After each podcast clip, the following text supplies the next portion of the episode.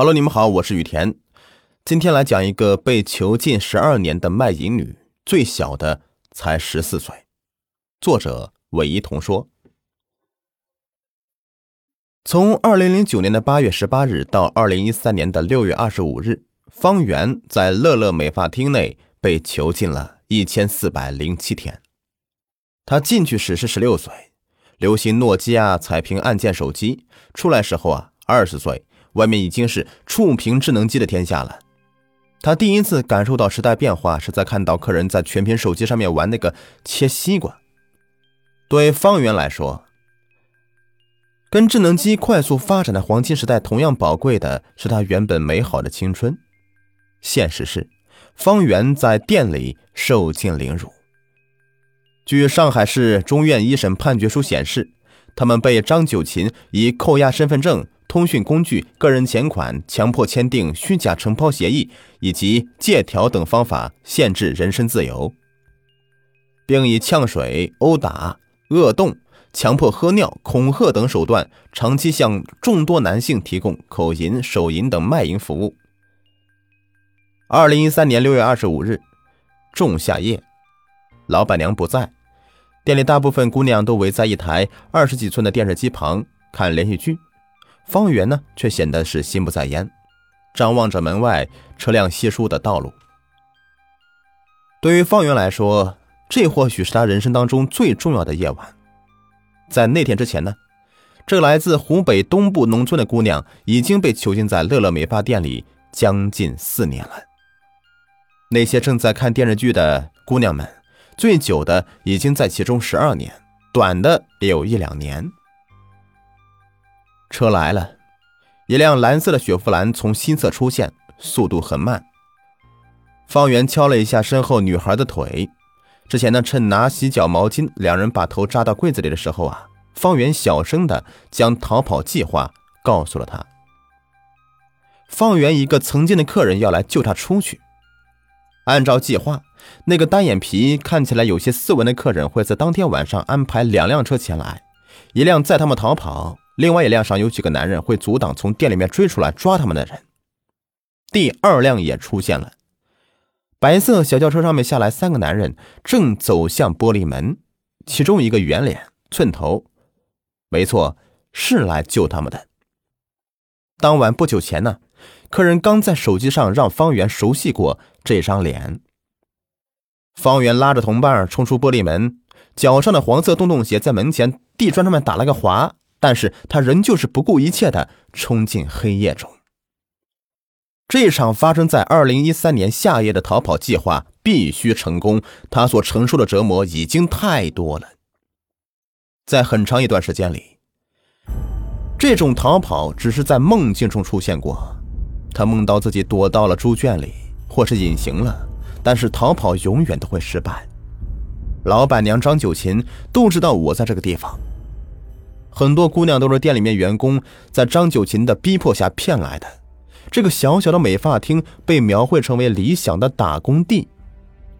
烧菜有阿姨，洗衣服有洗衣机，天冷天热开空调，能学手艺还能报销路费。骗方圆过来这里的是他小姨。方圆因为左脚先天淋巴水肿不能久站，小姨还特意告诉他说有凳子可以坐。那是二零零九年，方圆和初中同学秋月怀着对未来的美好期许，一起去上海。到那里见到了张九琴。一点七米的张九琴穿上西装，第一眼看上去让人感觉这个女人的确有点像老板的感觉，有那个范儿。张九琴把方圆他们带到美发厅的斜对面，自己的另外一处生意迪欧咖啡吃饭。他记得。自己吃了一个狮子头，很好吃。这顿饭以后啊，他们就被带到了乐乐美发店。一百多平米的理发店，只在门口摆了四张美发椅，被木板隔开的后面总有人说话。方圆探头进去，发现是在给人洗脚。他们当时表示不想给人洗脚、按摩，只想学美发。张九琴满口答应。但第二天老员工就扔给他们每人一件明显被人穿过的大红色胸罩。秋月还拿到一双同样被人穿过的高跟鞋，黑色的细跟子，宽脚板塞进去路都不会走。当时的方圆十六岁，秋月十五岁，都没有穿过胸罩。半小时以后，还在卫生间里面拿着胸罩发愁不愿穿的秋月，被进来的老员工呢直接给打了两耳光。空着的大红胸罩外面套上廉价的白色 polo 衫和黑裙，再画上蓝色的眼影，像是刚出厂的玩具娃娃。他们被带到了按摩间里，客人的手在方圆身上乱摸，秋月下体被捅出了血，两人吓坏了，还因为反抗遭客人的一顿毒打。呛水，被人抓着手脚倒过来，把头扎到了洗抹布的黄色水桶里，快把人给憋死时再拉出来，留一口气儿，反复折磨。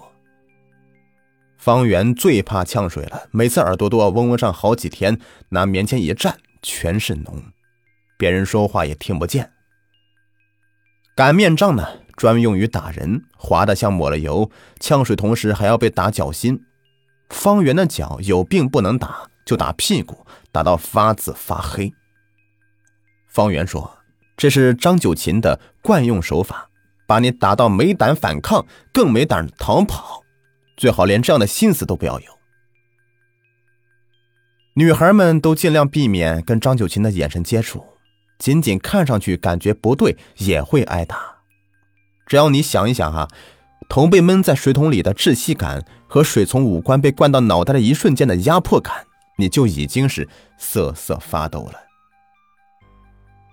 这个美发厅呢，朝北，门前是东西向的新德路，临近河边呢。这条路的东侧被对面小区的私家车把双车道挤成了单行线了。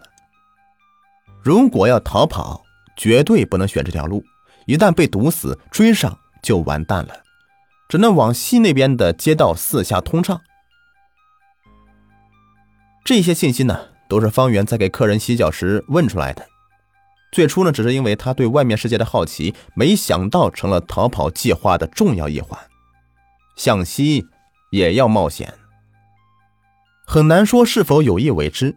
张九琴同时经营的迪欧咖啡处在西面不远处的要塞，每当美发厅内有女孩逃跑或者有人闹事，里面的男员工呢便会冲过来。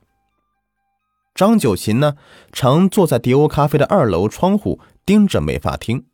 每当路上有警车出现，他就立马打电话给店里，让看得严一点，还要防着那个上海女孩爸爸的车。就是店里面有一个被骗过来上海的姑娘。后来方圆他们听说呀，这个女孩的父母一方进了监狱，她进店前都生活在亲戚家。有一次，上海姑娘站在门口时被张九琴看到了。他立马让店里人把他给拉回去。万一他爸的车从门口经过，看到怎么办呢？咱们继续刚才那场逃离啊！方圆二人逃跑以后，立马有人要追，却被三人拦下了。店里人以为他们是过来洗脚的客人，不好来硬的，只能大喊方圆回去。方圆当然不能回去了，他跑到车前，一把将同伴推上副驾，自己也挤了上去。车子开起来了，方圆终于松了一口气。他回头张望，发现小姨马南也偷偷坐上后排。当初就是马南把方圆骗进了美发厅，他大脑一片空白，不知道小姨曾经的受害者，后来张九琴的帮手要干嘛？一起逃走，还是抓他回去？谁都没有说话。车子开出去很远。马南先是开口了，没想到你还来这套。方圆明白了，马南是来抓自己的，但他们都意识到，仅凭马南一人已经做不到了。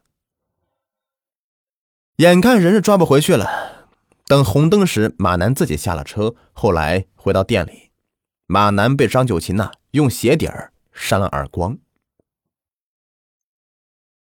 美发厅内最多时有十七个女孩，每天早上八点半开门，九点多，张九琴的宝马或者别克就会停在店门口。里面的姑娘给他打水洗脸，挤好牙膏、洗面奶，马男帮他梳头。梳妆完毕啊，张九琴叉腿往沙发上面一坐，姑娘们从门口到收银台面前，向他站成一排，挨个报前一天的账。张九琴给每个姑娘规定的日营业额从四百到九百不等，一天没达标的会被拉到里面这个沙发间倒立，直到客人进门。工资呢，是自己业绩的百分之十，但是这个钱呢，到不了女孩们手里。每个月发工资就是将钱装到写有名字的工资袋里，锁在了收银台的抽屉里。每次最多呢，让收银从袋里拿出一两百块钱给人帮忙代买日用品。负责采买的呢，是最开始的张九琴的二哥，后来是方圆的一位熟客，再后来呢是马楠。姑娘们还要轮流的为店里面交这个洗澡的燃气费，因为张九琴觉得呀，人多洗澡太费燃气了。张九琴呢，每年会给女孩家里寄钱，以安抚家人情绪，这也是把他们继续留在这里的策略之一。好糊弄的就给个一两千，像方圆这样家里的不好惹的，最多是拿过一万。张九琴呢，用了一套极其严密的体系看管着这些女孩。进店时，所有人的手机、钱包、身份证都会被扣押在收银台。打电话呢，只能靠收银台上的座机，必须开免提，否则就跟张九琴脸贴脸的夹着听筒。过年呢，家里面打来电话，说店里面忙走不开。说对了呢，张九琴还在一旁竖大拇指。如果没有按照他的指示说，或者是哭了，电话会被立马挂断，然后就是一顿毒打。冬天，他们睡在卫生间上方被木板隔出的不足十平方米的阁楼，盖发霉的被子，黑暗憋闷。张九琴会安排老员工跟新员工两人睡一个被窝，以便监视新人。夏天呢，睡地板就头脚相对，严防私下说话。如果哪两个人呢被看到在一起聊得笑眯眯的，就会被拎出来拿擀面杖打手打脚。方圆每次和同学秋月都是趁上厕所的时候啊，进出门侧身那一瞬间说上一两句话。两人平时呢会故意的找茬吵架，显得关系很不好。他不挨打，我也不挨打，双方都好。他这样说。外出那就是更是不可能的了。除收银员马楠和张九琴的养女可以在买泡脚药粉或日用品时外出，其他女孩都被看得死死的。去三十米外扔垃圾都会让他们感到格外的奢侈。秋月记得，之前在店里的每个人的皮肤都很白，只要是稍微磕碰到一点儿，就会出现或青或紫的斑痕，那是缺少日照的缘故。在店里呀。不能随便的说话，不能跟客人发火，连哭都不行。被看到眼睛红红的，又要被挨打一顿。这对平时憋不住说话的秋月来说，太痛苦了。他躲到没人的地方，在能被衣服遮住的手腕上使劲咬下去，不能被张九琴看到，否则也会被挨打。皮肤上的一圈牙印逐渐成了黑色，很疼。但至少能让自己心里舒服点也曾有人尝试过自杀割腕，被及时发现了，上吊却碍于阁楼的低矮，也没有能成功。有时候啊，也会有家里人来看望他们，但是都要听张九琴的安排。秋月妈妈来的时候呢，张九琴一再嘱咐秋月不准乱说话，否则就让你妈妈坐牢。店里平时呢。打人的都是老员工，谁要是下手轻了，反过来挨打的就是自己。方圆后面呢也成了老员工了，但是因为腿脚不好，用不上力气，只打过一次张九琴的养女。养女呢是个孤儿，先是被收养，在十三岁时因不堪虐待，后来呢又主动回来被张九琴收养。十四岁呢被带到美发厅工作。养女说。逃出去以后啊，觉得外面无依无靠的，就跑了回来。方圆生气，觉得他很傻，跟别人一起拿棍子就抽他脚心。二零一一年，一名女孩趁半夜拉卷闸门的机会，上了预先等在路边的客人的车，跑掉了。随后，张九琴就逼迫店内所有姑娘签下十万至四十万不等的欠条，说谁跑了，就去谁家找他们家人要钱去。刚进店那两年呢，同一条街上一个摆摊的大爷是方圆黑暗时光中的唯一的慰藉。每逢雨天。大爷就去店里，不做项目，就在就躺在按摩床上跟方圆聊天，钱照付。有时候啊，外面音乐声放的很大，方圆就告诉他是谁呀，又在隔壁房间挨打了。两人就对着抹眼泪，但他也不敢助方圆逃跑，因为张九琴也清楚他的家底儿。方圆说自己也不想害他，觉得他像亲人一样。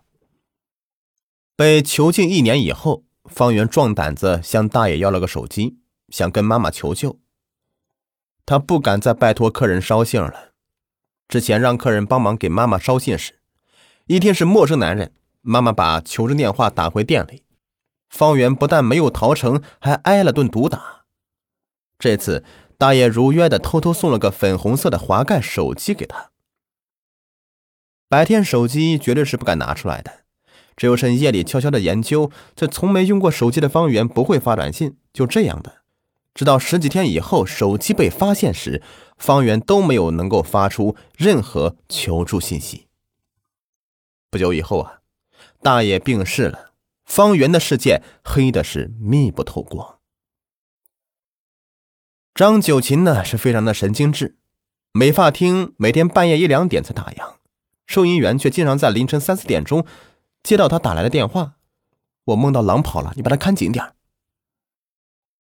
如果张九琴手上的玉镯子碎了，眼皮跳了，他就觉得会有不好事情要发生，铁定要把店里每一个人啊都给打一遍。他也会给不同人呢给予不同承诺，比如说要带方圆去治脚，多次对马南说以后要把店给他。这个马南呢，最初也是个受害者。两千零二年。乐乐美发厅开始进行卖淫的第二年，十五岁的马南被张九琴骗到店里。他做了几天，发现客人呢都是动手动脚的，就想要走。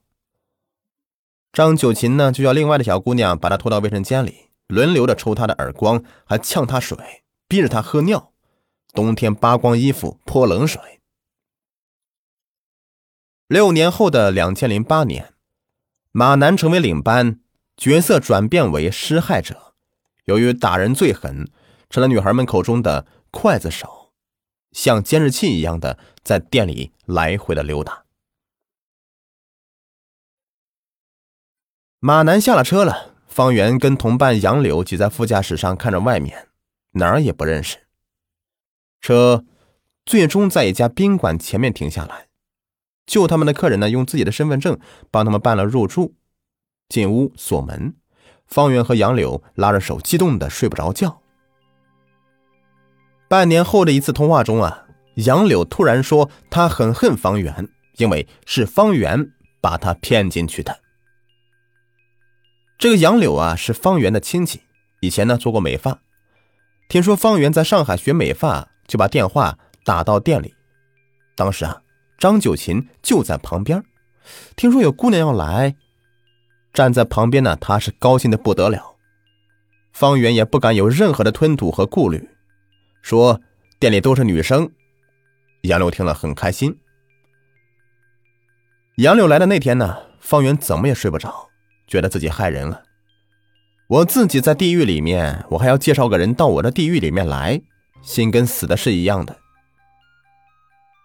店里的姑娘一部分是被逼着打电话从老家骗来的。还有一部分呢是张九琴从迪欧咖啡哄骗或逼迫过来的。刘烨说，他本来是在迪欧咖啡做收银员，有次啊被故意找茬说弄错两张 VIP 卡，他和张九琴呢就对骂了一句：“你才是婊子！”被甩了两巴掌以后啊，拽着头发拖到了乐乐美发厅暴打，从此以后在这里待了三年多。张九琴就喜欢社会经历少。思想简单的人，先套你的话，在这里面有没有什么亲戚朋友？再了解你的家庭情况，看你是什么性格，最好是软弱型的。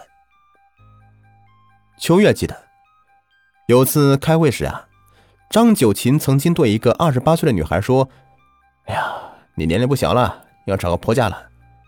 现在人不多，等我招两个新来的吧，你把他们带好，我会给你一笔钱，让你回家结婚的。”从此以后。二十八岁成了里面很多女孩的期望，希望快点长到二十八岁被放回家。那时候的秋月十八岁，想想还要等到十年，好绝望。但事实是啊，那个女孩到三十岁也没有被放走。秋月有时候就觉得，命中该有此劫，就像她表姐徐丽。也想来上海学美发，就和秋月妈妈一起来到，来找秋月。张九琴将店对面的小区明光院里的自己的房子伪装成员工宿舍，让他们住进去。为防止秋月和妈妈乱说话，张九琴还跟母女俩挤着睡到一张床上。徐丽觉得很奇怪，这个店没人理发、洗脚、按摩的男人倒是不少，她没什么兴趣，不打算留下来学习。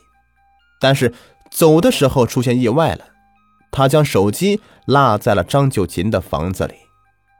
第二天，他折回去取手机，同时秋月妈妈被张九琴送上了最近一班的火车离开了。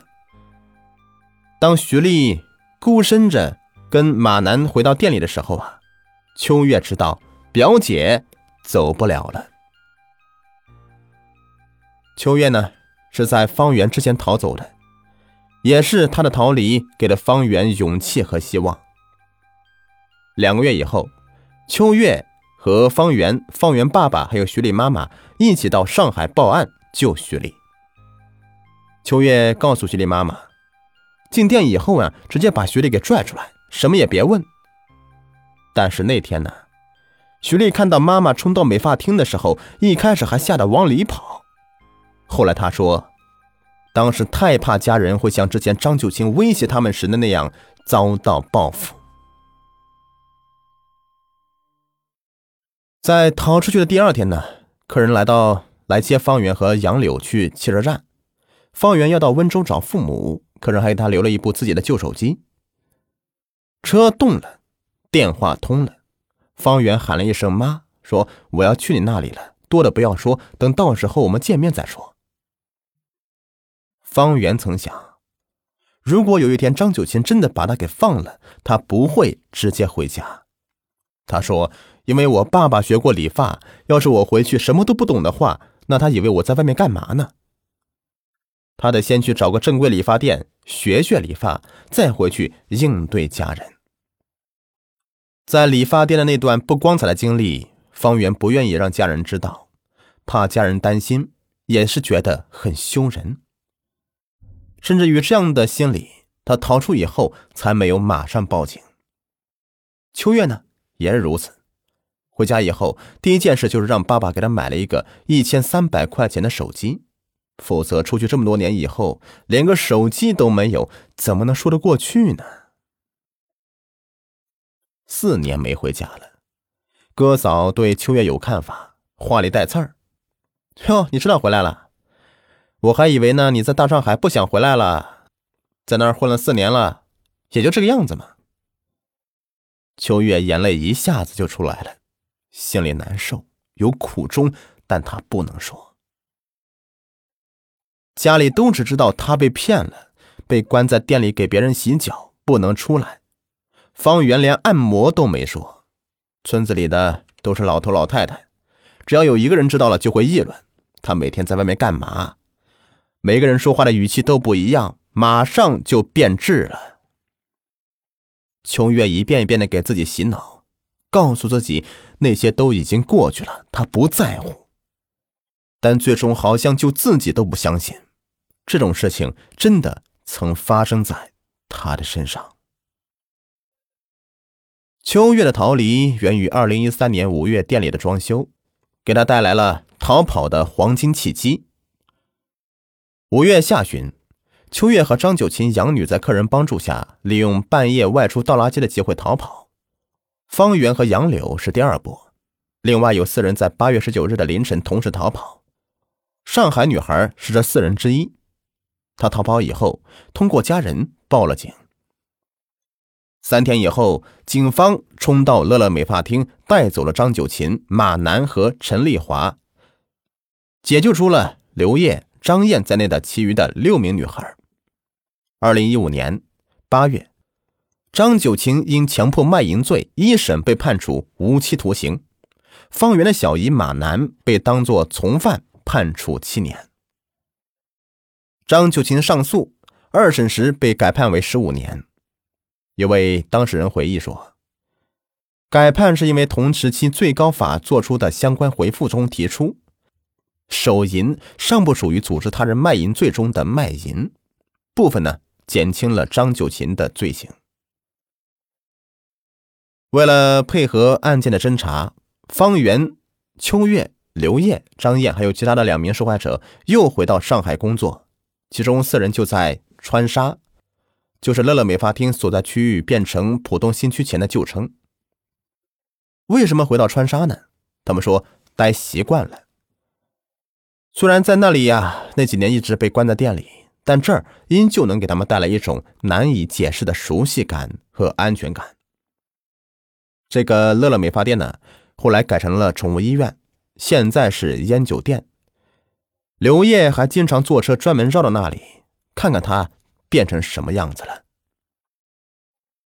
方圆双耳耳膜穿孔，右耳听力很弱，是呛水落下的毛病，但他拒绝滴药水。耳朵里面进水的感觉让他太害怕了，每次洗澡他都要先拿一个大浴帽罩在耳朵上，而冷水洗脸则会让他一瞬间窒息。根据一审判决书显示。这些年的经历让方圆、秋月等人呢，都患上了创伤性的应激障碍。对于未来啊，方圆和秋月都很担忧一点：那以后有了男朋友怎么跟他解释呢？说没谈过，那身体是怎么回事呢？说谈过，那爱情在哪儿？柳叶曾跟一个愿意陪自己去医院看病的男人在一起了。但是意外怀孕以后啊，男人跑了，她最终生下一名女孩，成为单身妈妈。每月工资的大半呢，寄回老家给孩子买奶粉和尿不湿。为了彻底和痛苦告别，这群女孩子们决定彼此不再联系。她们期盼着就这样的能够回归正常生活，但是身体及心理的伤痛还是会一下子。把她们拉回那段日子，他们依旧是常常在噩梦中惊醒。好了，我是雨田，今天的大案就说完了。如果你喜欢听我讲的话，别忘了点击订阅、收藏和关注我。感谢收听，下期再见，拜拜。